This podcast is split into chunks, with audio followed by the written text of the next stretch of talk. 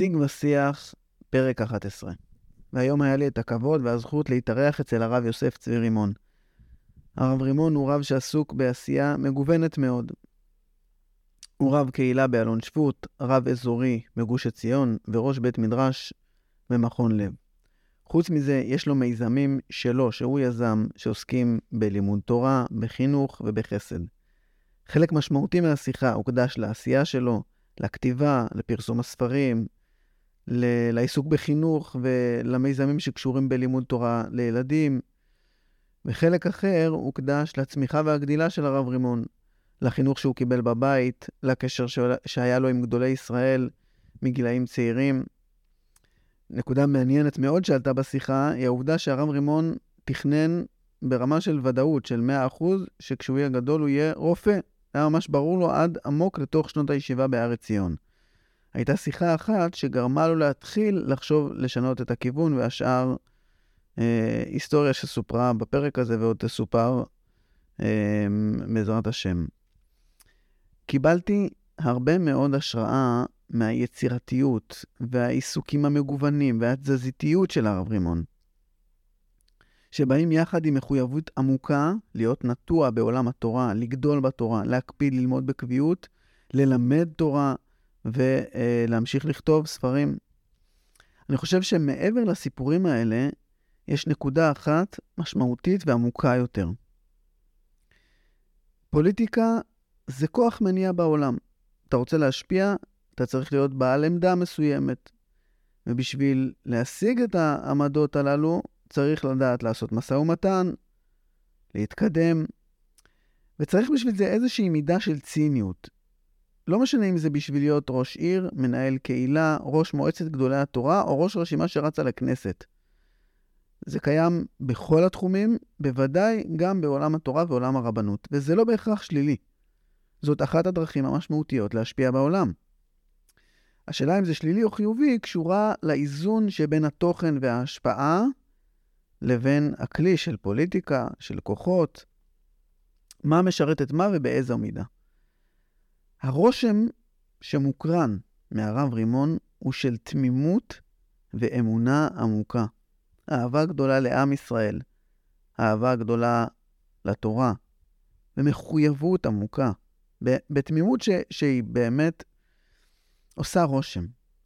לא מדובר על אדם שסגור בדלת אמות של הלכה. הרב רימון פועל ויוצר, נוסע בעולם, עסוק בגיוס כספים, בקשר עם אנשי ציבור ואנשים פוליטיים, ואני בטוח שהוא יודע לעבוד כשצריך. אי אפשר uh, להגיע לעמדות האלה בלי זה.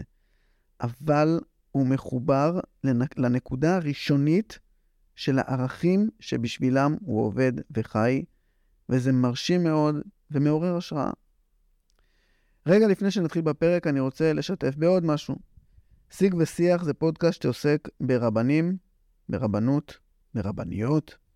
החל מהפרק הזה נפרסת עליו אה, יריעתו הרחבה של בית המדרש שערי ציון ביד הרב ניסים בירושלים, בראשות הרב יצחק בן דוד. בבית המדרש יש תוכניות לרבנים, וגם אני לומד בבית המדרש הזה, ובמהלך הפרק נשלב קטע שבו הרב יצחק, ראש בית המדרש, יספר קצת על החזון והעשייה בבית המדרש. אז שיג ושיח, פרק 11, עם הרב יוסף צבי רימון, תהנו. שלום רבי אברהם. שלום הרב עקיבא. מה שלומך? ברוך השם, הכל טוב. יופי, אנחנו מארחים היום אה, את הרב יוסף צבי רימון. אני עכשיו צריך להקריא את אה, רשימת התפקידים והתארים של הרב. אז הרב רימון הוא הרב של אה, אלון שבות דרום, של השכונה, בית הכנסת, הרב של המועצה האזורית גוש עציון, הרב של בית המדרש במכון לב, שבו אנחנו יושבים ומקליטים, וראש מרכז סולמות. לשעבר הרב גם אה, עמד, הקים ועמד בראש תעסוקתיף, שמצא תעסוקה לתושבי גוש קטיף. הרב מחבר של ספרים תורניים רבים, אמ, יש עוד משהו שחשוב להזכיר ושכחתי? תעסוקתיף לא נעלם, תעסוקתיף הפך להיות לאופק. וכמו שמצאנו עבודה לאנשי גוש קטיף, ברוך השם, אז היום אנחנו, יש לנו תוכנית מיוחדת לעזור לחיילים ממשפחות מאתגרות, אלפי חיילים. תוכנית שנקראת תעשו חיל, במקום תעשו קטיף. יש לנו תוכנית אחרת לבנות הקהילה האתיופית, לימודי אחיות, שנקראת אחותינו, יש לנו דברים לנוער בסיכון, אבל הכל זה אותה כותרת שפעם הייתה תעסוקתי, והכותרת של כל הארגון הזה היום זה לאופק. אז משהו שמסקרן אותי, בגלל שהתחלנו מהנקודה הזאת, האם העיסוק של הרב בתעסוקה ובחינוך מקצועי, ובעצם בגמילות חסדים, כן, מבחינת הרמב"ם זה המדרגה הגבוהה ביותר של גמילות חסדים, האם זה קשור לעובדה, ש... לתפקיד הרב, או שזה משהו שחשוב לרב לעסוק בחסד, וזה לא קשור לרבנות? זאת שאלה מעניינת שאני אפילו לא יודע לענות עליה. אני יודע שמצד אחד, רוב יומי בתורה זה מרכז עולמי, שם אני חי, לומד, מלמד, כותב.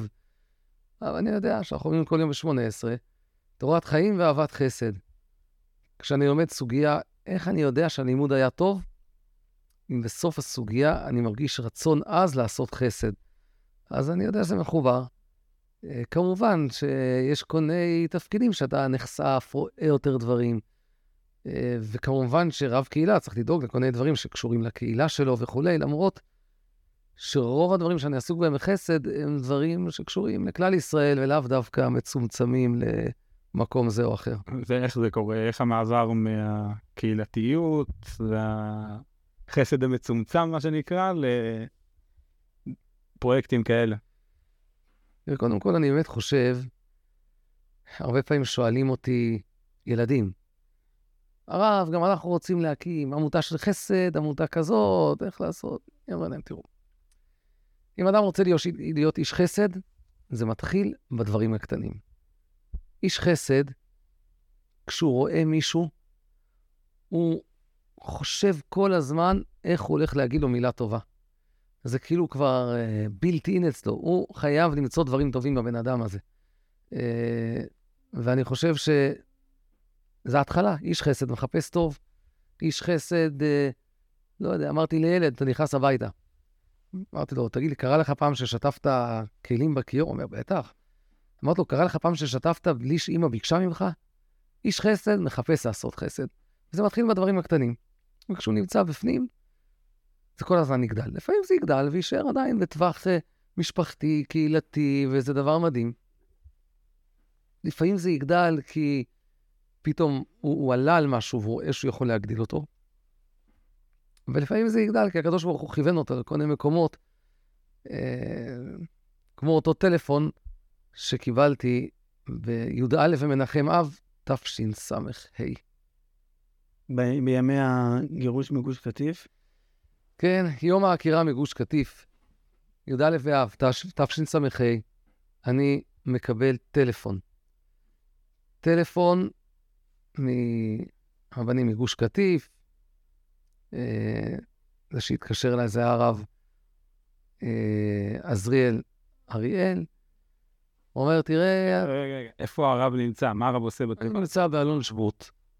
ובאלון שבות אני נמצא עם הקהילה שלי, כולנו, כל עם ישראל חושב ומתפלל ומנסה לחשוב מה שהוא יכול לעשות על אנשי גוש קטיף, אבל כבר מבינים שזהו, זה יום העקירה. אה, ואני מקבל טלפון שאומרים לי, תראה, אנשי גוש קטיף הולכים להגיע היום, מחר, לבתי המלון בירושלים. ולך תראה מה קורה, מה אפשר לעזור להם, איך אפשר להסתדר. מבחינה מסוימת, הטלפון הזה נתן לי זווית חדשה בחיי. אני הלכתי לבתי המלון, ראיתי שדברים לא היו מוכנים. ראיתי שלא היו כל מיני דברים בסיסיים, סידורי כביסה, פעילויות לילדים, ועוד הרבה דברים. אה, כשדיברתי עם האחראים במלון, אמרו לי, בשביל מה צריך סידורי כביסה? זה בית מלון. אמרתי, כן, אתם יודעים, אבל אנשים מגיעים, ו... הם היו אחרי שלושת השבועות, תשעת הימים, אה, ואין להם כביסה. אמרו לי, טוב, מה, מה, אנחנו בית מלון, זה רק כמה ימים. אמרתם, מה זה כמה ימים? אמרו לי, 12 יום הם פה. אתם יודעים כמה הם נשארו או לא יודעים, הם נשארו כמה חודשים. פתאום אני רואה שאין סידורי כביסה. פעילויות לילדים. באותה תקופה כבר לא, לא, לא התארגנו כבר על באמת, הבינו הרי שהפינוי כבר קרה, לא, לא הלכו למקום אחר, משהו, לא, לא התארגנו. אף אחד לא התארגן. אף אחד לא התארגן. אנשים לא התארגנו בציבור שלנו, כי הם היו בטוחים שזה לא יקרה. היה לא תהיה. זה היה ברור שלא יקרה. ובמובן מסוים, גם מי שחשב שריאלית שזה כן יקרה, בלב שלו הוא הרגיש עוד רגע, בטח, בטח זה לא יקרה. שזה היה בציבור שלנו. הציבור בממשלה הכינו דברים, אבל לא מספיק, אה, ולא אה, בצורה באמת אה, מלאה כמו שהיה צריך להיות. בתור בדיחה היו אמרו שהם באמת האמינו שהיו לא תהיה, אבל, אבל כן ניסו להתכונן ולעשות דברים, זה לא שלא עשו, אבל לא דברים שהיו באמת יעילים מספיק. בוא נאמר ככה, אין מה להשוות את ההשקעה העצומה, העצומה שמדינת ישראל השקיעה בעקירה מגוש קטיף, להשקעה שהיא השקיעה בשיקום. לפחות אז, במהלך השנים, אז כל פעם זה עלה ועלה, והיו דברים ש... אה, אבל אה, בכל אופן, הגעתי לבתי המלון, ואני רואה שדברים לא מוכנים, פעילות לילדים, מאות ילדים, בני נוער, אני אומר להם, איפה, מה יש פה לילדים? מראים לי איזה חדר משחקים, בערך כמו משחקים אצלי בבית. זה, זה לא זה, זה לא זה. אוכל, מלון יש אוכל, אבל בתכנון המקורי היה אמור להיות, הייתה אמור להיות ארוחת בוקר וערב. ובאמצע אין אוכל. אתם יודעים, ילד ישראלי, מתי הוא נהיה רעב? הוא נהיה רעב ברגע שנגמרת הארוחה. אם אני רעב, מה אתה רעב? עכשיו אכלת. אתה לא יכול לקחת ילדים יום שלם במלון בלי אוכל. אתה לא יכול.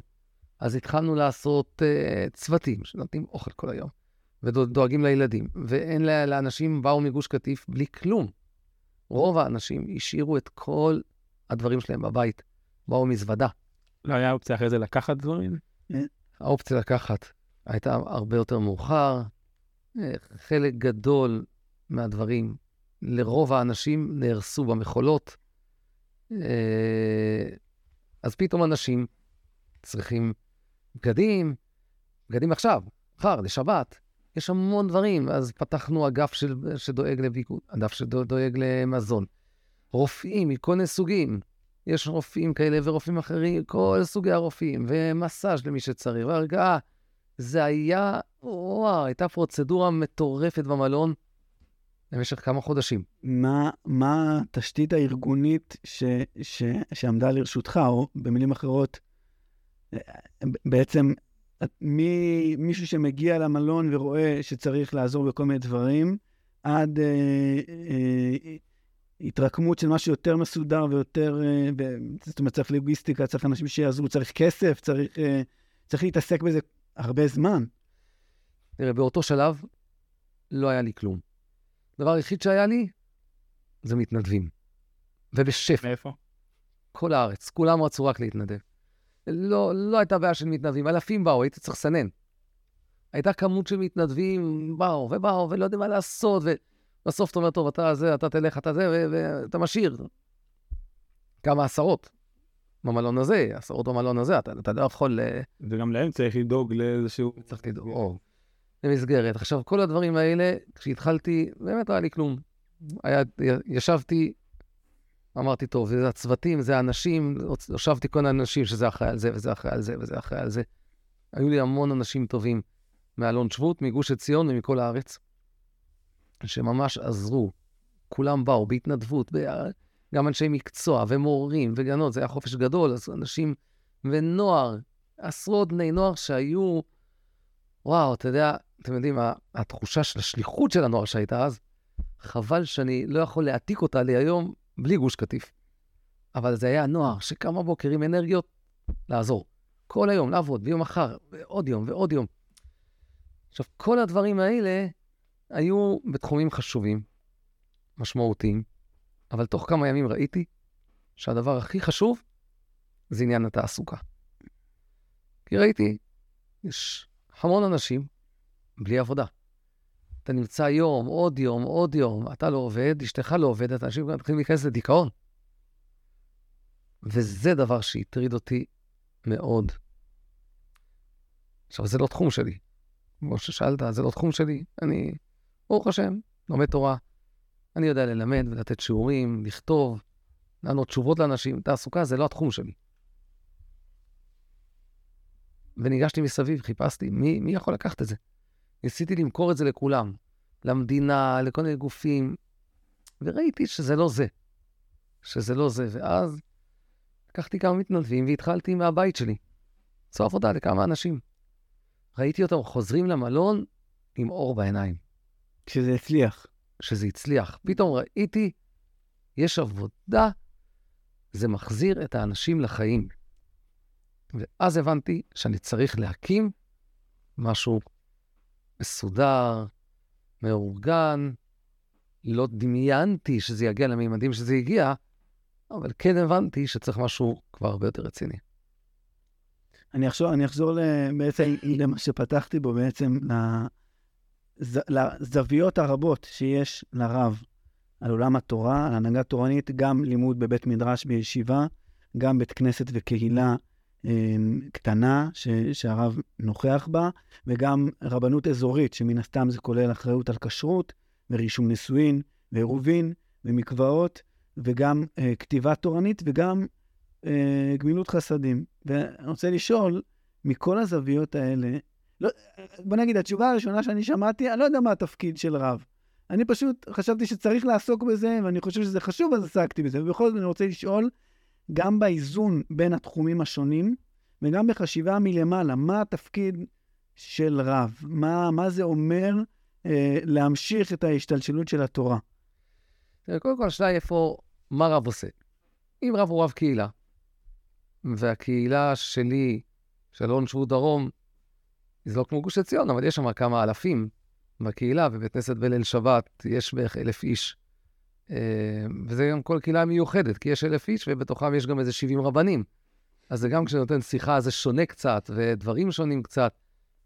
אה, אם אתה שואל על קהילה, רב שהוא בקהילה, אני חושב שרב, התפקיד שלו בקהילה זה לרומם את הקהילה בתורה ובחסד. לראות איפה הם נמצאים, לחשוב מה היעד שהוא רוצה שהקהילה תהיה, ועכשיו לחזור ולהתחיל מהשלבים הראשונים. עוד צעד ועוד צעד ועוד צעד. ככה עם מבוגרים, ילדים, נוער, כל הזמן לחשוב. תורה וחסד והלכה. אז הוא חושב, יש שיעורים, יש דברים. למשל, אנחנו עכשיו עוד רגע בליל שבועות. ליל שבועות, אז uh, לפני 15 שנה בערך, אני רב באלון שבות בערך uh, אה, 22 שנה באלון שבות דרום. לפני 15 שנה בערך. ראיתי שיש שיעור פה ושם לילדים, נוער, אבל סך הכל הולכים, שיעור פה, שיעור שם, מסתובבים כל הלילה, עושים שטויות. רב הבין, הוא צריך לרומם ילדים ונוער. לרומם ילדים ונוער זה אומר בשבועות שאני רוצה שאו שהם ילכו לישון, שזה לא יקרה, או שילמדו בצורה רצינית כל הלילה, בצורה שהיא תהיה גם רצינית וגם תשאיר בהם חוויה מתוקה ונעימה של תורה. אני חייב להגיד שנוער וילדים, אני מרגיש שחיבור מתוק, חוויה של תורה, זה קריטי כדי לתת בהם יראת שמיים, כדי להשאיר אותם בדרך בעזרת השם בהמשך. אז למשל, שבועות הזה, אה, יש ברוך השם עשרות שיעורים כל הלילה, וזה כבר 15 שנה, באים בערך 600 ילדים ונוער, לומדים כל הלילה, ו... בכמה בתי כנסת מדובר? הכל בבית כנסת שלי, אבל בכל מיני חדרים. יש אולם כזה, אולם כזה, מפזרים, כל מיני מקומות. יש גם ליד עוד בית כנסת ספרדי שחלק אנחנו שמים שם. ובשביל זה, למשל, אה, למרות שרוב השיעורים שאני נותן בחיי, הם בדרך כלל לבחורי ישיבה, בוא נגיד בגיל 20, 22, כאילו זה הגיל שבדרך כלל יותר אני עבדתי איתו ברוב השנים, ב-30 שנה האחרונות. אבל ליל שבועות, חוץ מהשיחה שאני נותן בבית הכנסת לכולם, את כל הלילה אני מקדיש לנוער, לילדים. אני נותן שיעורים כל הלילה. יש עוד הרבה שיעורים, כמו שאמרתי קודם. אני נותן שיעורים, אני עובר משיעור לשיעור.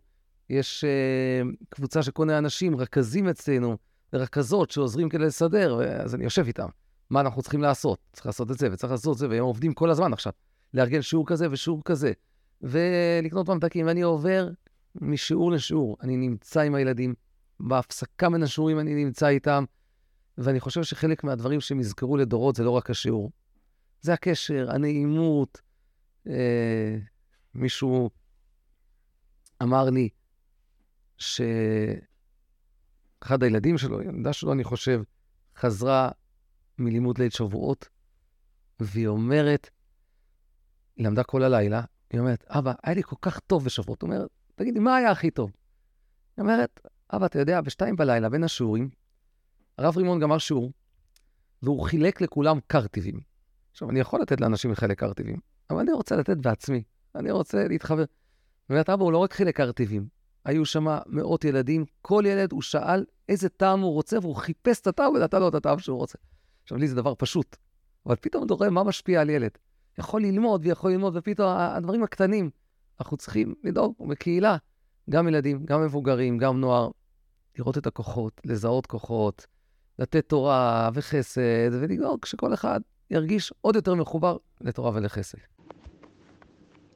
בית המדרש שערי ציון ביד הרב ניסים בירושלים מבקש לתרום את תרומתו לעיצוב פניה של המנהיגות הרבנית הממלכתית בישראל.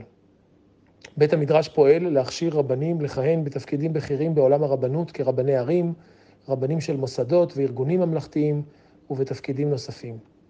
הליבה הערכית של בית המדרש מתגלמת במחויבות המשולשת שלנו.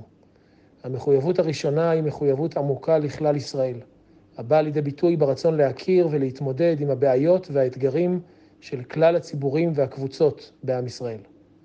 המחויבות השנייה היא מחויבות עמוקה למורשת ישראל בכל היקפה ועושרה, למסורת התורה שבעל פה לאורך הדורות, ובכללה מסורת הפסיקה וההנהגה של חכמי ישראל בזמנים ובמקומות השונים שבהם הם הנהיגו, הובילו ופעלו. המחויבות השלישית היא מחויבות למדינת ישראל, על שלל אתגריה המגוונים. ברצוננו לעצב ולפתח מנהיגות רבנית הלוקחת חלק בהתמודדות עם אתגריה המכוננים של מדינת ישראל ומסייעת לה לשגשג ולהתפתח לרווחתו של העם היהודי כולו, כביטוי למשאת הנפש של כל הדורות להשבתה של השכינה לציון. בית המדרש, השוכן בליבה של ירושלים, בין משכן נשיאי ישראל לבין בית ראש הממשלה, מזמין אתכם להיות שותפים לחזון שלנו ולפעולות השונות שאנו פועלים כדי לקדם את מימושו. תודה רבה. אני אגיד שאני מכיר את הרב גם מישיבה באלון שבות. באמת, הרב אומר שעיקר המשקל זה לימוד תורה לבחורי ישיבות, אבל אה, הרב הוא גם אה, כוכב ילדים. אני, בשיחה שתיאמתי את המפגש הזה עם הרב, אז סיימתי את השיחה, והאחיינית שלי הייתה באוטו, אז היא אומרת לי, מה, דיברת עם הרב רימון עכשיו? אה, באמת, אחד המפעלים היפים שמגדילים תורה במכפלות, באמת מעוררות השראה, זה רצים, הפרויקט של רצין המשנה. אם הרב יכול לספר מאיפה זה הגיע, ואולי גם על uh, מרכז סולמות, שהתחיל בתור מרכז הלכה והוראה. Uh, מאיפה הגיעו המיזמים האלה, ולספר קצת עליהם. טוב, קודם כל, לפי השמות, אני כבר רואה שעשית שיעורי בית, אתה בעניינים, הלכה והוראה, בסולמות. לא, גם הייתי, גרתי באלון שבות, בישיבה, אז אני מכיר את זה כן. משם. וגם uh, בסופו של דבר, גם uh, ילדים, זאת אומרת, הילדים שלי, אז בחופשים צופים ברצים למשנה, וזה משהו שאני אני מקיבוץ עין הנציב, אז גם שם זה המון ילדים צופים בתוכנית הזאת ביוטיוב. אה, והספרים, ספרי ההלכה של, של מרכז סולמות, והלכה עם קורה, הגישה הזאת היא, היא מוכרת וידועה ומשפיעה ופועלת. אה, אז, אה, אז באמת, קודם כל, באמת, כמו שאמרתי קודם, מרכז עולמי זה לימוד תורה וכתיבה של תורה. והספרים שכתבתי של הלכה ממקורה, זה כאילו מבחינתי הבסיס. ועל זה אני עובד כל הזמן. אה, אני... זה בשנים האחרונות בעיקר, נכון? זאת אומרת, היה ספרים גם לפני, אבל בשנים האחרונות ממש זה התפתח בצורה משמעותית. זה נכון. למרות שהיו לי 20 שנה שבהם מהבוקר עד הלילה לא זזתי מהלימוד. לא התעסקתי כמעט בשום דבר. רק ישבתי ולמדתי, נתתי שיעורים, אבל כל היום רק הייתי עסוק בלימוד. ובלילה, וזה זמן שגם כתבתי המון, המון. כי אני מאוד מאמין בכתיבה, וכתיבה מסודרת, וכתבתי המון. ואז התחלתי להוציא את הספרים, כשחלק מהספרים אני כותב את הכל מחדש, חלק יש לי כבר תשתיות שכתבתי כבר, כי ישבתי 20 שנה וכתבתי, אז זה מתחיל לצאת אז, אבל זה כבר, יש דברים שהגרעין שלהם כשישבת. כשישבת ולמדת ב-20 שנה האלה, אה, היו לך מחשבות שזה ישמש אותך בעתיד ב- בהוצאה לאור גם? וב... לא ידעתי שזה יהיה בצורה כזאת, אבל היה לי, הייתה לי כן ידיעה שזה ישמש אותי כדי להעביר עוד פעם שיעורים. וכשאני כותב, אני כותב מאוד מסודר לעצמי.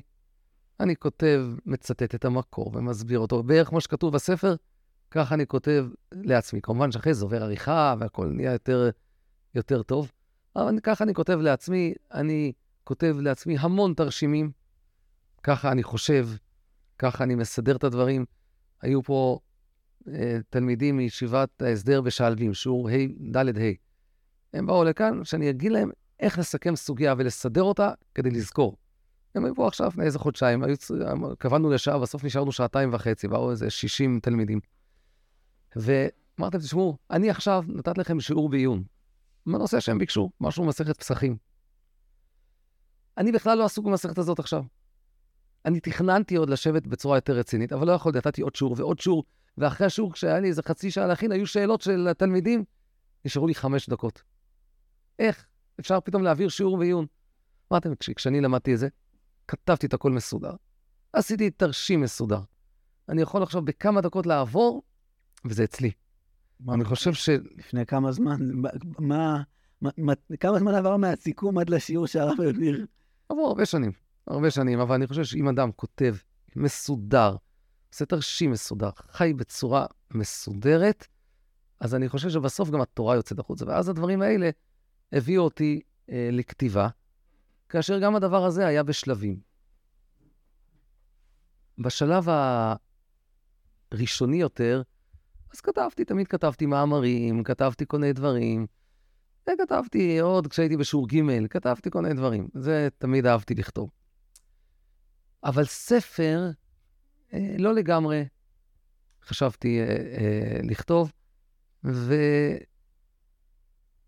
ולפני 21 שנה, לכאורה, אולי כבר קודם היו כל מיני דברים קטנים, חוברות שהוצאתי, קטנות יותר, אבל לפני 21 שנה בערך, אה, העברתי שיעורים על שמיטה, אולי זה 22, כי זה היה לפני השמיטה.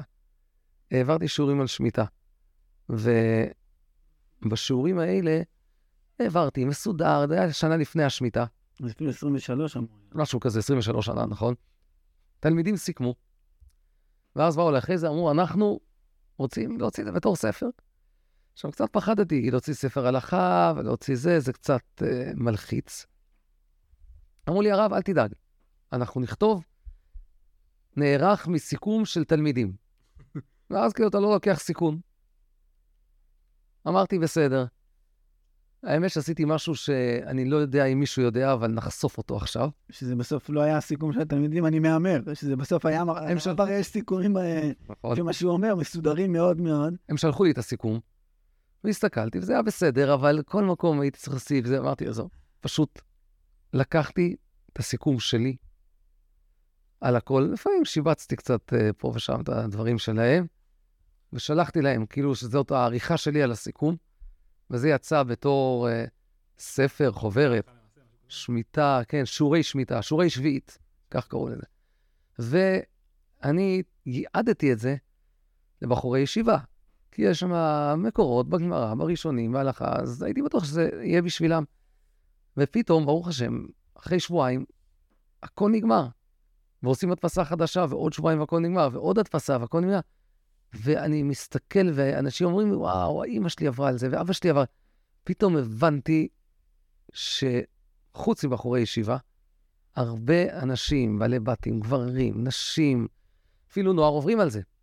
אז הבנתי, אם אנחנו נכתוב בצורה בהירה, מסודרת, אה, בלשון עכשווית, שבסוגריים אני אומר, לקח לי הרבה זמן להיגמל מהכתיבה הישיבתית שהייתי שקוע בה קודם, כי בסוף, אתה רוצה שזה יגיע לכולם, אתה צריך לכתוב בלשון עכשווית, אתה יכול לכתוב עמוק ולהביא מקורות, וזה יהיה טוב גם לרבנים, גם לבחורי ישיבה, גם לבעלי בתים, לגברים, לנשים, ואז הבנתי שצריך להמשיך, ומאותו רגע הבנתי שאני, בעזרת השם, מתכוון לכתוב סדרה של ספרים.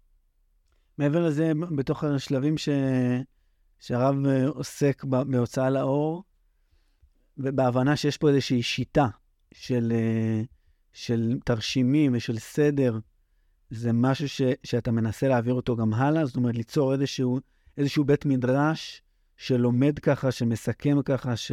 שכותב ככה, או שזה בעיקר... אה, אה, תראה, קודם כל, בהתחלה באמת, אחרי שהוצאתי את הספרים הראשונים, אז כך רציתי לעשות. הקמתי ביוזמה של תלמידים מישיבת הסדר בירוחם, אה, שמי שהוביל את זה אז, זה היה הרב אליטר רגין, את מרכז הלכה והוראה. וזאת הייתה המחשבה.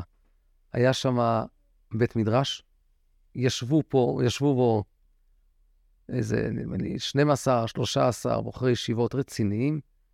למדנו במשך כמה שנים חומר של uh, בחינות לרבנות של רבנות עיר, אבל כל הזמן זה היה גם עם דגש על השיעורים, ומסכמים, והחבר'ה בעצמם כתבו. כשהרעיון היה לנסות להגדיל את זה, אבל מכאן זה גדל בדרכים קצת אחרות.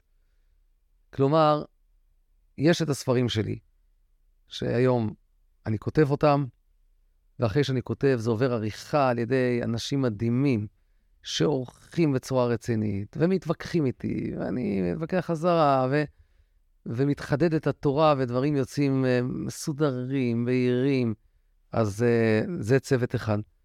אבל יש uh, צוותים, יש צוות שעובד על ספרים למשרד החינוך, לבתי ספר בארץ. ששם איך, איך. ההשפעה שלך על הכתיבה שם, כאילו, זה הכל בייעוץ או... תראה, זה, הכל בייעוץ, אבל כשאתה עובד עם משרד החינוך, אתה לא תמיד יכול לעשות כל מה שאתה רוצה. כי יש דברים, יש תוכנית, יש דברים, אתה לא יכול לעשות. אז אתה יכול את הדברים שמבקשים ממך לנסות לעשות הכי טוב שאתה יכול. אם אני הייתי בעצמי, הייתי עושה הכל אחרת. הייתי עושה הכל אחרת. אבל לפחות הכיוון, הכתיבה המסודרת, דברים שהם יכולים להחיות. יש לנו קבוצה שעובדת אה, על תוכניות לימודים בארצות הברית, באוסטרליה, ודרום אה, אפריקה, ואנגליה, וקבוצה שעובדת בדרום אמריקה, בכל דרום אמריקה, שזה משהו אחר, בצרפת, כל דבר בצורה אחרת, אבל בסוף להביא תורה מונגשת, הלכה מונגשת, נעימה.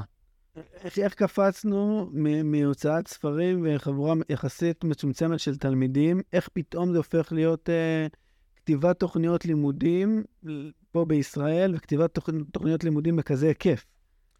אז תראה, קודם כל, באמת, לפני 25 שנה כבר, ביקשו ממני בארצות הברית, בניו יורק, בית ספר רמז, בית ספר תיכון, ביקשו שאני אכתוב להם תוכנית לימודים בהלכה. וכתבתי. הם, אין להם שום, אה, הם לא כפופים למשרד החינוך. נכון. זה, זה פתוח, זה באמת אתה יכול לכתוב את זה מה... וכתבתי, וכתבתי בהלכות שבת, על הזכור של שבת, שמה שכתבתי אז משמש בסיס לספרים ג' ד' של שבת שיצאו רק לאחרונה.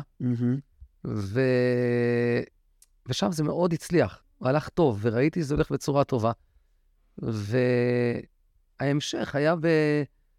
אה, שנים אחר כך, אבל נוצר לי קשר עם משרד החינוך בארץ, מכל מיני שיחות שנתתי, הרצאות, ו...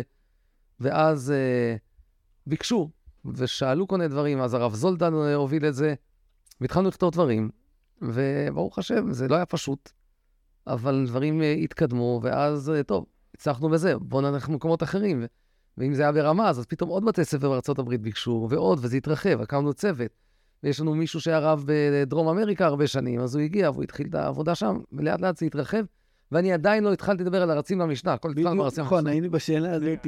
איך אתה, בכללי, אנחנו מדברים כאן על כמה פרויקטים במקביל, איך אחד לא מגיע על חשבון השני? יש לך, אתה גם רב אזורי, וגם הרב, רב בית כנסת, הקהילה שם, וגם הרב השכונה, וגם פרויקטים קהילתיים חברתיים, וגם פרויקטים אה, תורניים. זה לא מגיע אחד על חשבון השני, כשעסקת בגוש קטיף לא נעצר פרויקט אחר, ש... זאת שאלה טובה למעשה, הייתי אומר. איך לפה דיברנו על הנושא הזה, סדרי עדיפויות זה אחת הבעיות שיש לאנשים בעולם. מבחינה מסוימת זאת שאלת השאלות של אנשים. שתמיד אנשים מנסים לחקור אותי על הדבר הזה. כלומר, זה, זאת שאלה, באמת שאלה טובה. עכשיו, קודם כל צריך לדעת, כשאני מדבר על כל הדברים, זה נראה כאילו הכל ביחד. עכשיו, כל פעם היה פרויקט וליוויתי אותו, ואז היה צוות, ואז הפרויקט התייצב.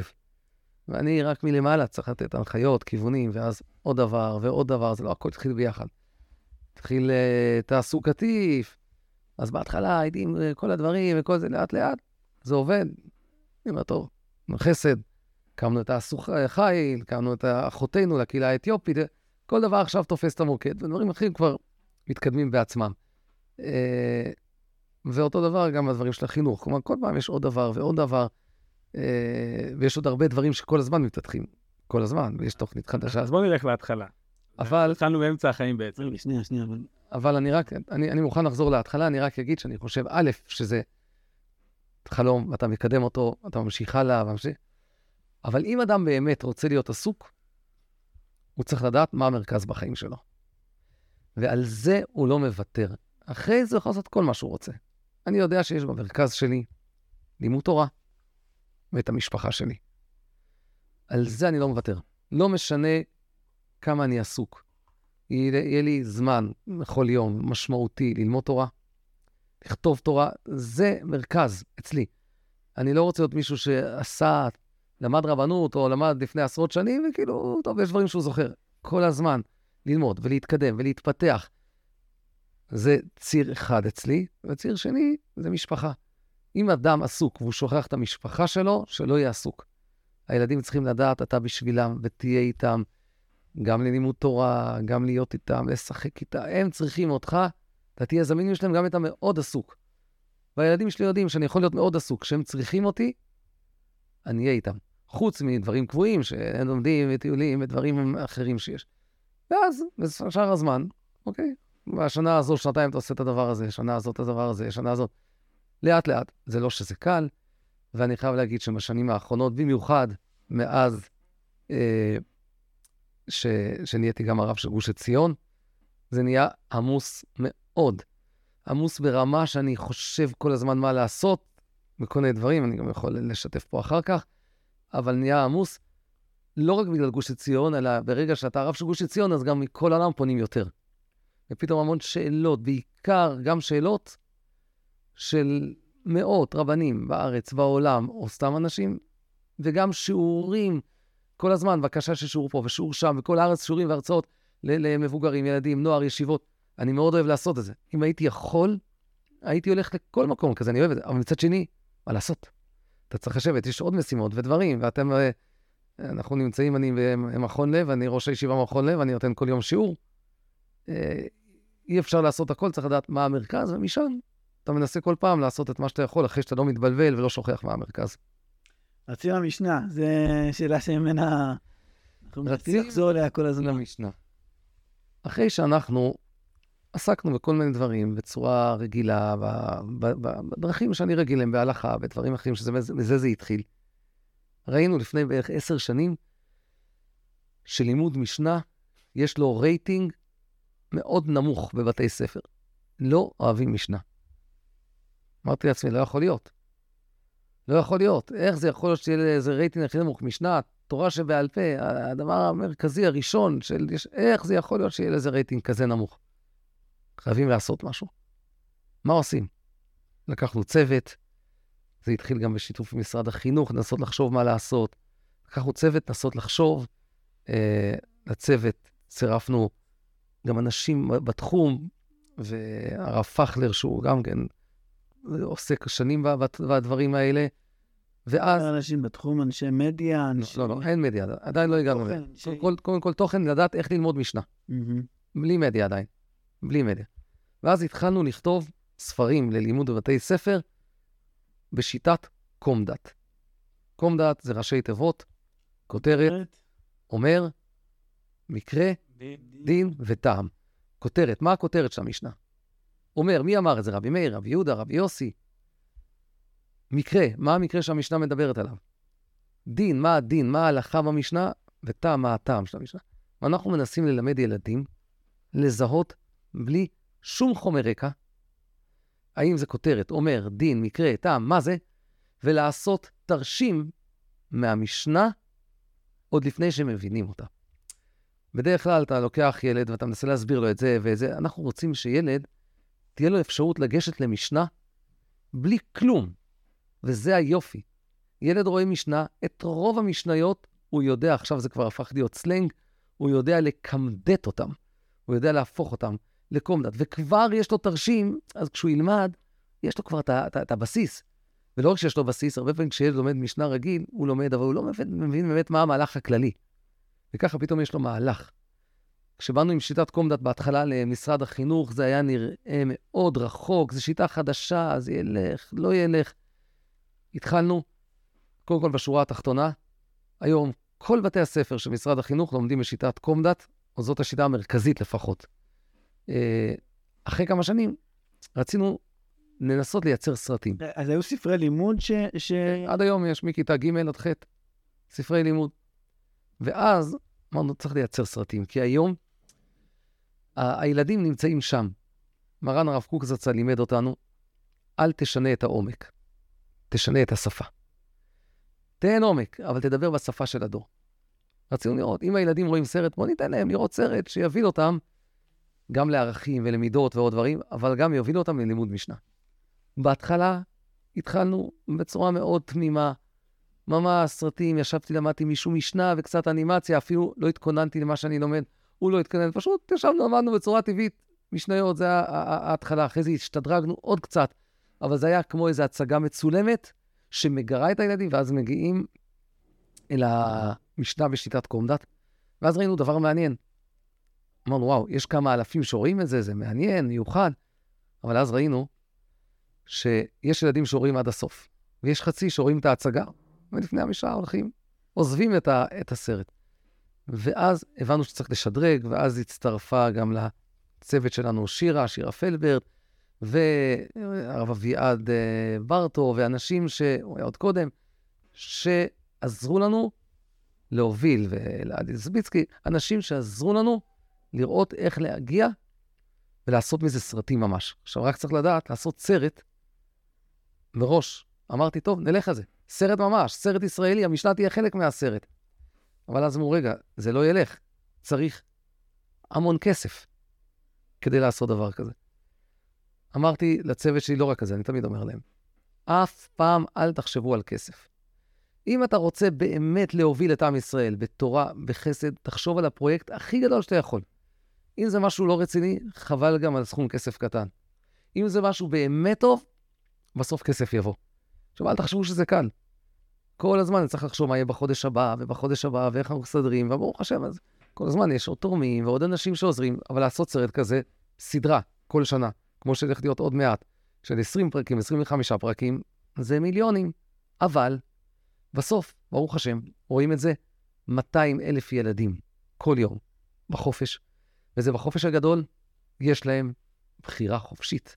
הם יכולים להחליט אם לראות אותנו או לראות דברים אחרים, הם בוחרים בנו. הילדים שרואים את זה, זה ילדים גם מהכיוון החרד"לי וגם הילדים, מה שנקרא הכי לייטים, אפילו על גבול המסורתי והחילוני. הילדים שרואים את זה ולומדים אחר כך את המשנה, בגלל שזה שיטתי, הם גם ילדים מאוד חכמים, גם ילדים רגילים וגם ילדים בעיות, קשב וריכוז. אפילו עם בעיות עוד יותר גדולות של תקשוב, של כל מיני דברים, כי יש שיטה. כותרת, אומר, מקרה, די, דם, יש שיטה. ופתאום הסרטים הפכו להיות משהו שבתי ספר מראים את זה כל השנה, משתמשים בזה, ובהרבה בתי ספר מדווחים שהיום משנה, יש לה את הרייטינג הכי גבוה. ואני אתן רק דוגמה, רק להרגיש, אני לפני כמה חודשים נמצא ברעננה, נותן שיעור. ובלילה למבוגרים, איזה שומע, איזה 100 מבוגרים, אבל יש גם 20 ילדים. מה ילדים עושים בשיעור בתשע בלילה? הם באים כי הם מכירים אותי, מהרצים למשנה. עכשיו רק תבינו, הרצים למשנה מצלמים את זה כמה חודשים. אני הולך ליום אחד. לומד עם הילדים יום אחד, ואז חותכים חתיכות ושמים בסרט הזה, בסרט הזה, בסוף הם מכירים אותי משם. ואחרי השיעור ניגש אל הילד. הוא אומר, הרב, אני חייב להגיד לך משהו. אני לא אהבתי משנה. בגיל 11 לא סבלתי משנה, לא למדתי בבית ספר, לא אהבתי, לא... תמיד רבתי עם המורים, ואז התחלתי לראות רצים למשנה. גמרתי את הסדרה, ופתאום ראיתי שאני... בא לי לקמדט משנה. ניסיתי, ראיתי שמצליח. אמרתי, טוב, עוד אחת, עוד אחת, קמדטתי, גמרתי מסכת, המשכתי. הרב, אתה לא מאמין, אני בן 14. שנה שעברה לבר מצווה, גמרתי, סיימתי ש"ס משניות. עכשיו, זה רק מראה גם ילדים ונוער שנראים רחוקים, אם אנחנו נותנים להם את התורה בצורה מתוקה ונעימה, בכלים שהם יכולים להצליח בהם, הם יהיו איתנו. מה ילד אוהב לעשות? הוא אוהב לעשות דבר שהוא מצליח בו. תן לו את הדרך, תן לו את השיטה, תראה לו כמה התורה מתוקה, ובעזרת השם, הוא יתחבר אליה. הרב, זה, זה באמת, אה, שוב, מהזווית ש, ש, שצורכת את, את התכנים האלה, זה, זה באמת מדהים, והפעולה של זה היא באמת מרשימה ומדהימה. ואני חושב, שאלתי קודם את הרב, אם הנושא הזה של תרשימים וסיכומים, האם הוא מונחל הלאה, או שזה בעצם רק הכתיבה של הרב, וקיבלנו פה בעצם תשובה, שהנה, זה, זה, זה מונחל הלאה. ילדים מפתחים את תבנית החשיבה הזאת על משניות, של לקמדט משניות, של לראות בצורה כזאת את ה... ללמוד בצורה כזאת משניות. וברוך השם, יש המון אנשים בבחורי ישיבה, שכל הזמן שולחים לי סיכומים, דברים, אומרים, הרב, אנחנו בשיטה, נכנסנו לשיטה, ואז אדם לומד בישיבה, והוא עושה לעצמו תרשימים, מסדר, והתורה נראית מסודרת. אחד הדברים, התסכולים של בחורי ישיבה, שלומדים, לומדים, לומדים, לא זוכרים שום דבר. ופתאום הוא זוכר, והוא מסדר, והמון דברים, ומתחילים לצאת כל מיני ספרים של הציבור שלנו, מאמרים שאתה רואה שמושפעים מהשיטה, ושאנשים מתקשרים או שולחים להגיד תודה. אז uh, בסוף זה יוצא בדרכים אחרות, זה נכון. אני רוצה להתעכב פה על עוד נקודה, ש, שככה עולה מה, מהשיחה על רצים למשנה, שבעצם הרב עוסק גם בגיוס כספים, אם אני מבין נכון. זה עוגן, אני מניח, משמעותי. זאת אומרת, בסופו של דבר, הפעילות הזאת לא יכולה להיות בלי שיהיה לה מימון משמעותי ועיסוק בגיוס כספים ותרומות.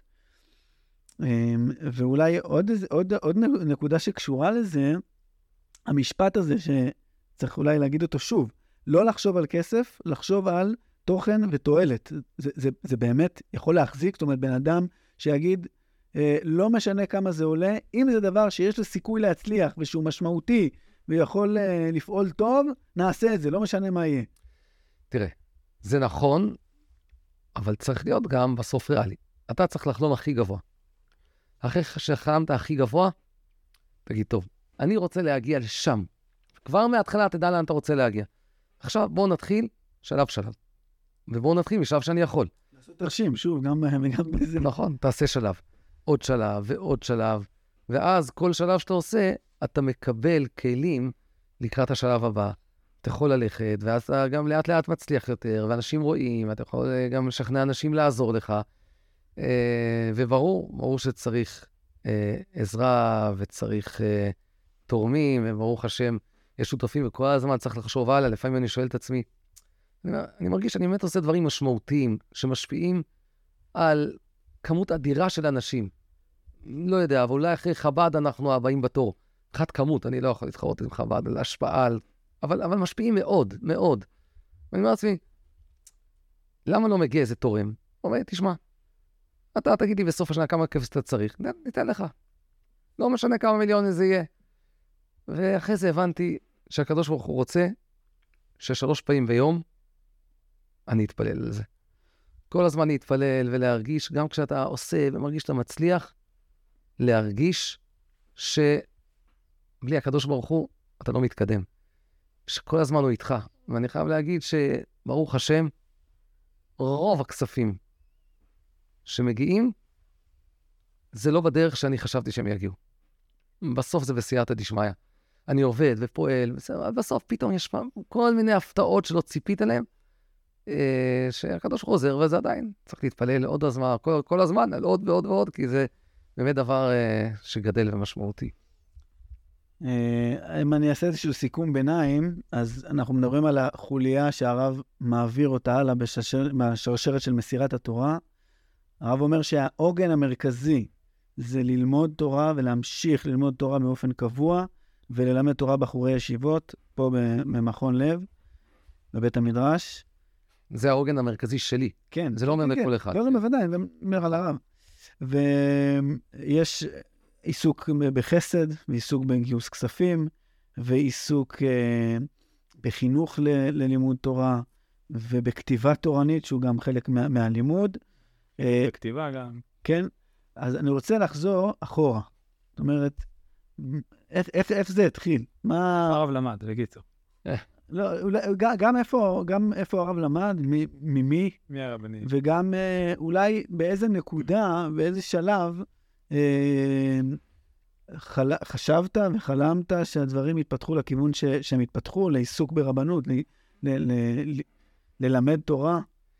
אז קודם כל, באמת, זה נכון שאני חי מצד אחד בעולם של תורה ולימוד וישיבה, אבל מצד אחד, גם בעולם התורה אני, אני חי בחיבור. כי הרבה פעמים עולם של ישיבה ולמדנות לא מחובר למשל לעולם של הלכה. זה לא תמיד הולך ביחד. והמגמה שלי היא לא רק לכתוב מהמקורות עד הלכה למעשה. המגמה שלי היא לכתוב המקורות, להביא את הלמדנות, להביא הלכה למעשה, וזה דבר שפחות קיים. עולם הלמדנות בדרך כלל לא מתכתב עם עולם ההלכה.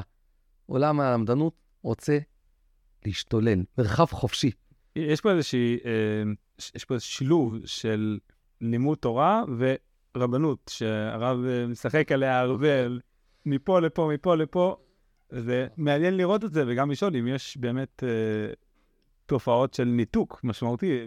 לא יודע, אני מאוד מאמין בזה, אני מאמין שאנחנו צריכים לחבר את התורה, ואת הגמרא, ואת הלמדנות, ואת ההלכה למעשה, ואת האמונה שנכנסת בתוך הדברים האלה, שהכל יוביל ליראת שמיים.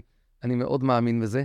אז זה קודם כל, אני, אני מאמין בעולמות האלה, וגם בפועל, ככה אני כותב, בפועל אני מחובר מצד אחד לישיבה, וללמד תורה, בית מדרש, מצד שני, מאות רבנים אה, בכל העולם אה, פונים בשאלות כל יום. ואז כל הזמן קשר הלכתי, אבל זה גם לא קשר הלכתי, כי אתה צריך לתת תשובות בהלכה, צריך לתת תשובות בהנהגה. יש הרבה דברים שאני חושב שהתורה באמת היא מחוברת, ויש משהו מיוחד.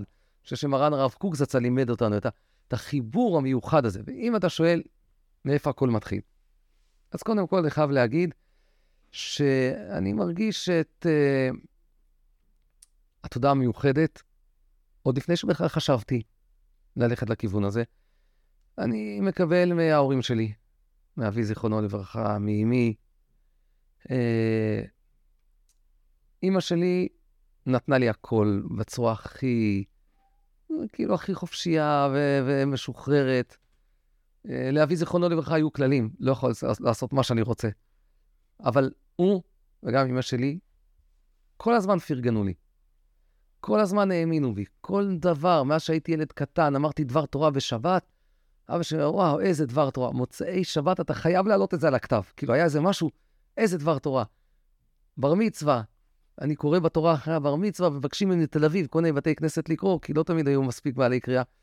אני קורא, ולפעמים אני הולך באותה שבת לעוד שניים, ויכול מרחק של שעה. אתה הולך מאחד לשני. אבא תמיד הלך איתי לכל הקריאות. אמרתי לו, אבא, כבר שמעת קריאה אחת, חבל, כאילו, זה שעה הליכה. אמר, מה? קריאה שלך אני אפסיד? והתחושה הזאת שאבא מצד אחד יש לו כללים ויש לו דברים, אה, ומצד שני יש אמון והערכה, אה, זה נתן לי המון. אני, אה, אני יכול לספר על אבא שלי ואימא שלי המון, אבל כיוון שיש לנו עוד כמה דקות, אז זה ייקח, יכול לקחת שעה, אני יכול לספר המון, שעתיים, שלוש, לדבר על דברים שקיבלתי גם מסבא שלי, שאני קראו על שמו הרב יוסף צבי רימון, המשורר, שמרן הרב קוזצ"ל ראה בו גדול המשוררים במאות השנים האחרונות. למרות שמעולם לא ראיתי אותו, אני אשכנזי וקוראים לי יוסף צבי רימון, אבל אני ודאי נושם אותו וחי אותו והוא נתן לי המון. אבל אני אקפוץ. קודם כל אני רוצה להגיד שבשלב הזה אני בכלל לא חושב להיות רב. אני חושב להיות רופא. ואבא שלי בטוח שאני אהיה רופא. כלומר, זאת לא הייתה שאלה בכלל. מה זה בשלב הזה? גיל... אה, אני אה, גיל תיכון, אה, כן, מאז שאני זוכר את עצמי, בערך אני רופא. זה ידוע לכולם. כשלמדתי בנתיב מאיר, כולם ידעו שאני הולך להיות רופא. כאילו, זה היה ברור, אני הולך להיות רופא, זאת לא הייתה שאלה. זה היה ברור, זה התחום. יש לי אח רופא, אה, מומחה גדול בגריאטריה, בגסטרו, שגם היה בגלל זה רופא של גדולי הדור, של הרב אליושי, והרב שטיינמן, והרב ווזנר, והרב אליהו, מרדכי אליהו. ידעתי שאני הולך להיות אה, רופא. אבל, א', אה, מאוד התחברתי ללכת לרבנים ולגדולי דור. כל השנים. הייתי הולך, הייתי הולך לרב גורן בתל אביב. הרבה פעמים ישבתי איתו, שואל שאלה כזאת, שאלה אחרת. אה, לרב גורן, אה, לרב אליושיב, לסטייפלר, לרב שך, כמובן רחב קניאבסקי, לציצילי עזר, לרב שלמה זלמן אוירבך, הרבה פעמים לרב עובדיה, לרב מרדכי אליהו. הייתי הולך, כל אחד הולך, יושב, שואל שאלות, וקיבלתי המון מזה, המון. המון גם דרכים בהנהגה, וגם לראות משהו קצת יותר רחב. אתה רואה איך זה עונה, וזה עונה, וזה עונה, לרב נוי וירט, וכל אחד... באיזה גיל מדובר רק? זה התחיל בכיתה י', בגיל 16. אה, זה התחיל בגיל 16 כשרב אריה בינה, שהיה ראש הישיבה של נתיב מאיר, שאיתו הייתי מדבר כל יום, כל יום. לפעמים חשבון לימודים, אז זו לא הייתה בעיה. מה עשית? איפה היית? הייתי אצל ראש הישיבה, אז הכל בסדר. אבל שנים, וגם ממנו קיבלתי המון. מי יכול לדבר איתך ולהגיד, כשהייתי אצל החפץ חיים, אז כשהייתי אצל רב חיים מויזר, כאילו, לחבר לדור הקודם, כשהוא היה אצלם, אצל גדולי דור אה, קודם, והוא בכדאי יהוד אומר לי, אתה צריך ללכת לראות את גדול הדור. ואני אומר לו, מי זה גדול הדור? איך אתה צריך ללכת לקהילות יעקב, סטייפלר. ואז התחלתי, הלכתי לסטייפלר, וזה הכניס אותי לכיוון הזה. אז קודם כל, פשוט ללכת לגדולי דור. זה דבר אחד שהיה לי. דבר אחר שהיה לי, מגיל צעיר, מכיתה ה'-ו', מאוד אהבתי הלכה, בזכות אחותי הגדולה. היא אהבה הלכה, והיא הייתה הולכת, שואלת, וזה הכניס לי אהבה כזאת להלכה. אה, אחר כך גם בהמשך, אה, בישיבה תיכונית, ולפני זה, כיתה, אה, פתאום בכיתה ז', ח', גיליתי את המשנה ברורה, שידעתי קודם, אבל התחלתי ליהנות מזה, לקרוא ולקרוא ולקרוא ולקרוא, כאילו, מאוד נהניתי. וגם דברים אחרים. אני בגיל 13 בערך, דודה שלי נפטרה, ויורד גשם בלוויה. ואני יודע, גשם בלוויה, שמעתי שזה סימן טוב. אני שואל איזה רב אחד, הוא אומר, כן, אני גם יודע, אני אומר לו, איפה זה כתוב? הוא אומר, אני לא יודע, אני שואל עוד אחד, איפה זה כתוב? אני לא, לא יודע. מה אתה עושה? היום, כמה זמן ייקח לילד גוגל. לגלות דבר כזה? פרויקט השו"ת זה כבר אינטליגנטי. כן. גוגל, דקה, טוב, אין לי איך לגלות. שלחתי מכתב לרב עובדיה, יוסף, הוא שולח לי חזרה. כן, מה שאתה אומר זה גמרא בסנהדרין, דף מ"ז, היו גשמים מזלפין על מיטתו, סימן יפה למת. ראיתי טוב, הוא עודה לי. המשכתי לשלוח, הוא עודה לי, ואני שולח, הוא עודה לי, התחלנו. מכתב יד? כן, בכתב יד. יש לי, כן, כל מיני תשובות קצרות, אז שולח, הוא עונה לי. ו... ואז התחלתי אה, להסתכל על אה, שו"תים שלו, ראיתי את שו"תי חווה דעת, ובתיכון מאוד אהבתי, זה, אחד, זה הספר קריאה שלי בשעות הפנאי, כל הזמן קראתי שו"תי חווה דעת.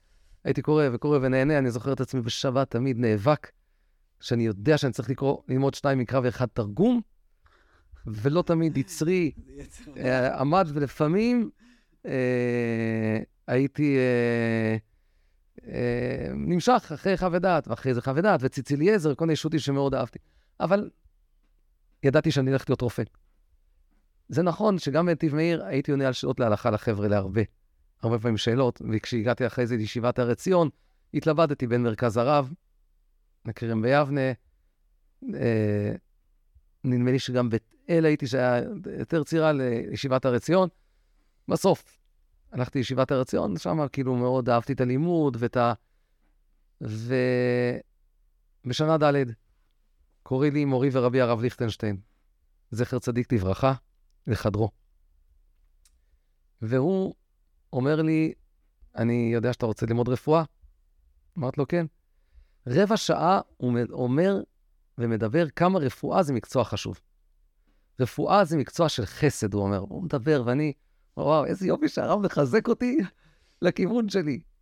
אחרי רבע שעה, הוא אומר, אבל, במקרה שלך, הייעוד שלך זה תורה, זה הייעוד שלך, זאת הדרך, זאת השליחות שלך, ללמוד תורה, ללכת לחינוך, שם אתה צריך ללכת.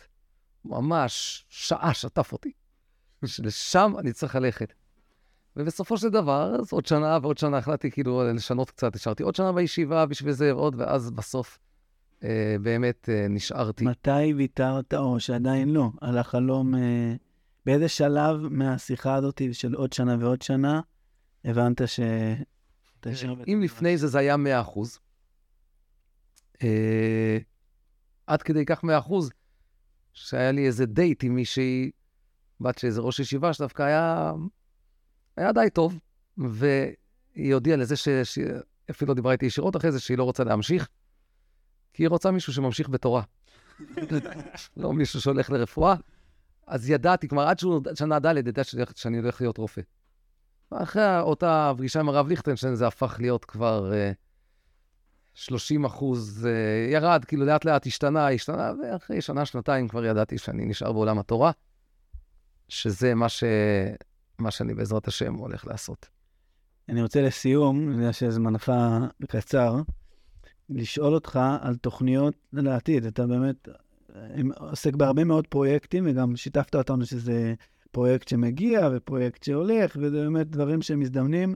איזה תחומים שאתה מתכוון לעסוק בהם בעתיד הקרוב והרחוק? איזה דברים שעוד לא עשית ואתה חושב לעסוק בהם? ועל מה יהיה הספר הבא? איזה נושא? טוב. הספר הבא זה הדבר שיותר קל לי להגיד, כי אה, אני עובד, וברוך השם, כמו שאמרתי, יש לי צוות מדהים שאני כותב, והם עורכים, הם מתווכחים איתי, וממש, באמת, אה, בכל אה, סולמות. אז אני כבר הרבה שנים, הרבה שנים, עובד על uh, uh, כתיבה על איסור והיתר. אבל זה יהיה שונה מהספרים עד היום, כי עד היום אני מביא מהמקורות עד הלכה למעשה, אבל את הלמדנות אני מביא בצורה, אם אצלי זה עשרה עמודים, זה יהיה עמוד אחד. זה יהיה בצורה יותר uh, נגישה. איסור והיתר מראש זה מכוון למי שרוצה ללמוד איסור והיתר. בוא נאמר כך, הלכה במקורה יצא בעזרת השם פעם ספר על כשרות. אבל איסור והיתר זה סוגיות. טעם כיכר, וביטול בשישים, וחנן, וסוגיות, סוגיות שלמוד אותן, זה למדנות. ולכן זה יהיה שונה מכל הספרים האחרים. זה יהיה עם כל הסוגיות, עם הלמדנות בצורה עמוקה, כמו שיעור ישיבתי רגיל, אבל מאוד בהיר וברור, עם הלכה למעשה, עם תרשימים שמלווים את זה, וזה הולך להיות שלושה כרכים, והכרך הראשון יצא בחודשים הקרובים בעזרת השם, שזאת סדרה אחת על איסור והיתר. שזה כאילו לטפס קדימה, גבוה. מצד שני, אני רוצה לחזק את המשפחה בלימוד משפחתי, ואני מרגיש שזה מאוד חשוב. לימוד משפחתי מאוד חשוב. אז בספרים, הספר שיצא גם כן בחודשים הקרובים ממש, הוא ספר ללימוד משפחתי, שהתחלתי, כבר הוצאתי אחד הליכות שבת ללימוד משפחתי, והספר הבא, בעזרת השם, יהיה בין אדם לחברו, שזה גם הלכה ממקורה, אבל זה הלכה ומחשבה ואמונה, לשבת ביחד וללמוד משפחה על מידת הכעס, ועל קנאה, ולשון הרע, ואמת ושקר, כל מיני נושאים מהמקורות ללמוד. הספר הבא בסדרה הזו יהיה על תפילה, שיצא כבר משהו על תפילה לנוער, אבל זה יצא בצורה אחרת, בצורה המשפחתית. אה, וכמובן, ספרים אחרים, אה, הלכות שבת, כרכים ה'-ו', שבעזרת השם יגמרו את שאר מלאכות שבת. אחרי זה כרך ז', אם הקדוש ברוך הוא יעזור לנו, יעסוק במוקצה וכל מיני רבנן. בעזרת השם, כרך ח' על רפואה בשבת, ובעזרת השם, כרך ט' על טכנולוגיה ובינה מלאכותית וכל הדברים בשבת. זה פחות או יותר, אני לא יודע בדיוק היום, אבל זה... גם, גם בתחום הזה הראש שלך עובד בצורה של תרשימים... אה, ואתה מראש יודע למה הולך כל כך. תראה, אני, אני יודע, אבל אני יודע שדברים משתנים. למשל, את הטכנולוגיה אני משאיר לסוף, כי הבינה מלאכותית ובשר מטורף, כל הדברים ששואלים אותי כל הזמן, עכשיו, כשאני עובד קדימה, כל חודשיים זה משתנה. אז העולם הולך קדימה, צריך לחשוב קדימה וצריך לחלום. יש עוד ספרים, ספרי שעות ותשובות, יצא ספר אחד, אבל כבר כתבתי את חלק ב' וג' שעוברים עריכה עכשיו, שזה ממשיך הלאה. אם אתם מסתכלים, שואלים אותי מה אני רוצה לעשות, קודם כל אני חייב להגיד, עם ישראל, אני חושב, הוא עם מדהים. עם עם נשמה גדולה. ואני חושב שהיום, אתה רואה מחלוקות, פילוגים, באמת זה לא נכון. יש בקצה, יש פה ושם, יש מקום, רוב עם ישראל, יש לו מכנה משותף גבוה מאוד. יש בו דברים מדהימים ותכונות מדהימות, ואנחנו צריכים לגלות טוב בעם ישראל. ולראות איך עם ישראל מתחבר, ואיך עם ישראל מתחבר אחד לשני, ואיך עם ישראל, גם אם הוא לא חוזר מחר בתשובה, אבל איך עם ישראל אוהב את התורה. אוהב את התורה. ויש לנו הרבה דברים לעשות כאן. אני לא הולך לדבר על זה עכשיו, אבל אם אתה שואל אותי על דברים שאני חושב שיש מגמה בהם, שעם ישראל יראה בתורה, וואו, תורה, זה דבר מדהים, בתורה, ברבנים, אולי גם ברבנות הראשית, שאני לא הסכמתי אה, אה, לגשת הפעם, אה, מכל מיני סיבות שיש לי כל כך הרבה דברים אחרים שאני עסוק בהם, גם צריך לראות איך להצליח, אבל זאת מגמה שאני רוצה לחשוב על כלל ישראל, לחבר אותם ביחד, ושיהיה הערכה טובה לתורה. אה, יש דברים אחרים שקשורים לתחום הרבני וההלכתי. אני נמצא היום במציאות שהיא בלתי אפשרית מצד תשובות בהלכה. אני רוצה לענות לכולם, אבל אני מקבל מאות שאלות כל הזמן, מרבנים, מאנשים, ואני אה, הגעתי להחלטה שאני חייב להקים בית הוראה. כמו שיש אה, בציבור החרדי, זה יותר מגרקים בית הוראה של הרב פוזנר, להקים בית הוראה, שישבו שם רבנים, שיקבלו את ההנחיות ממני ואת הכיוונים, ואני בעזרת השם גם משתדל, לפחות בשלבים ראשונים, לעבור על התשובות, לפחות את המסקנות, אבל שיהיה בית הוראה מסודר, שיודע לענות תשובות, שהן לא רק שורה תחתונה, הן, תלוי באיזה סדר גודל של שאלה, אז גם התשובה בהתאם, והן משאירות מהלך ומתיקות ונעימות שעוזרות לאנשים ללמוד ולקיים תורה בצורה רצינית מצד אחד, להיות נאמן למקורות ולפוסקים, ומצד שני, בצורה שהיא מחוברת לחיים ונעימה. אז זה דבר שאני גם כן מנסה אה, לקדם אותו. אה, יש עוד כל מיני חלומות ודברים שקשורים גם בעולם התורה וגם בעולם החסד, אה, שקשורים גם לכל העולם בהרבה דברים. בתורה זה ודאי מחובר להרבה מקומות בעולם, בחסד, דברים שהזכרתי לפני כמה שנים, זכיתי אה, להיות שותף עם אלי ניניו בהקמת מיזם שנקרא שגרירים בלב, שעוסק בשידוכים. מיזם מיוחד, מיוחד, מיוחד, שהוא שונה כי הוא חושב בצורה לאומית. אני רק אגיד, בלי להסביר יותר מדי, שכל ארבעה ימים יש לנו חתונה. ובעזרת השם, תוך כמה שנים, אם לא תהיה חתונה כל יום, אני לא אלך לישון.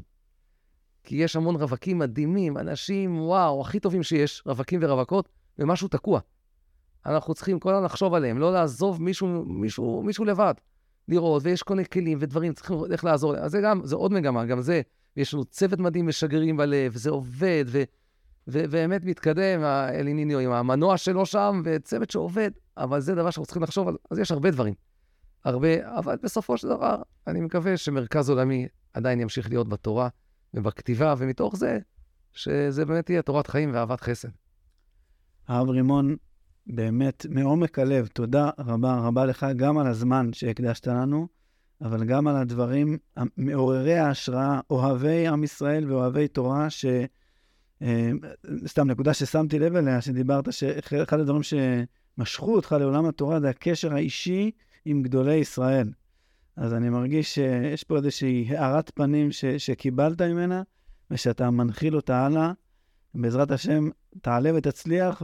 ותשפיע הרבה על עם ישראל, ותרומם אותנו, ותגרום לנו עוד לאהוב תורה ועוד ללמוד תורה. יישר כוח ותודה רבה רבה. אמן, אמן, תודה רבה, ושמחתי להיות איתכם, שתהיה לכם הצלחה גדולה.